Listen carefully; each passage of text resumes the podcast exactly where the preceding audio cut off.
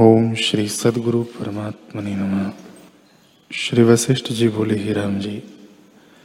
यह संसार भ्रम मायामय है और अत्यंत भास्वर यानी प्रकाश रूप भासता है, पर महाशून्य और अविचार सिद्ध है।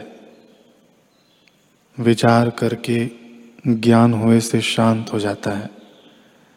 जैसे मृग तृष्णा का जल भली प्रकार देखे से शांत हो जाता है।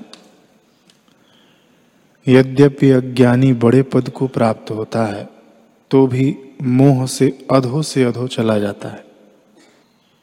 जैसे दाम व्याल कट महाजाल में पड़े थे, कहाँ तो वह बल की भौहें टेढ़ी करने से सुमेरु और मंदराचल से पर्वत गिरजा में, और कहाँ राजा के ग्रह में काष्ठ के छिद्र में मच्छर हुए।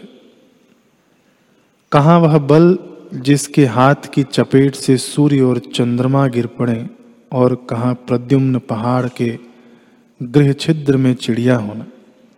कहाँ वह बल जो सुमेरु पर्वत को पीले फूल की नाई लीला करके उठा लेना, और कहाँ पहाड़ के शिखर पर गृह में पक्षी होना।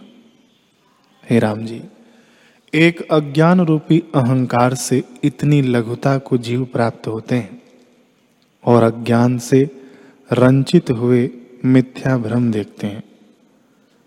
प्रकाश रूप चिदाकाश सत बिना इनको भासता है, सत बिना भासता है, और अपनी वासना की कल्पना से जगत सतरूप भासता है। जैसे मृग तृष्णा का जल भ्रांति से सत भासता है, तैसे ही अपनी कल्पना से जगत सत भासता है।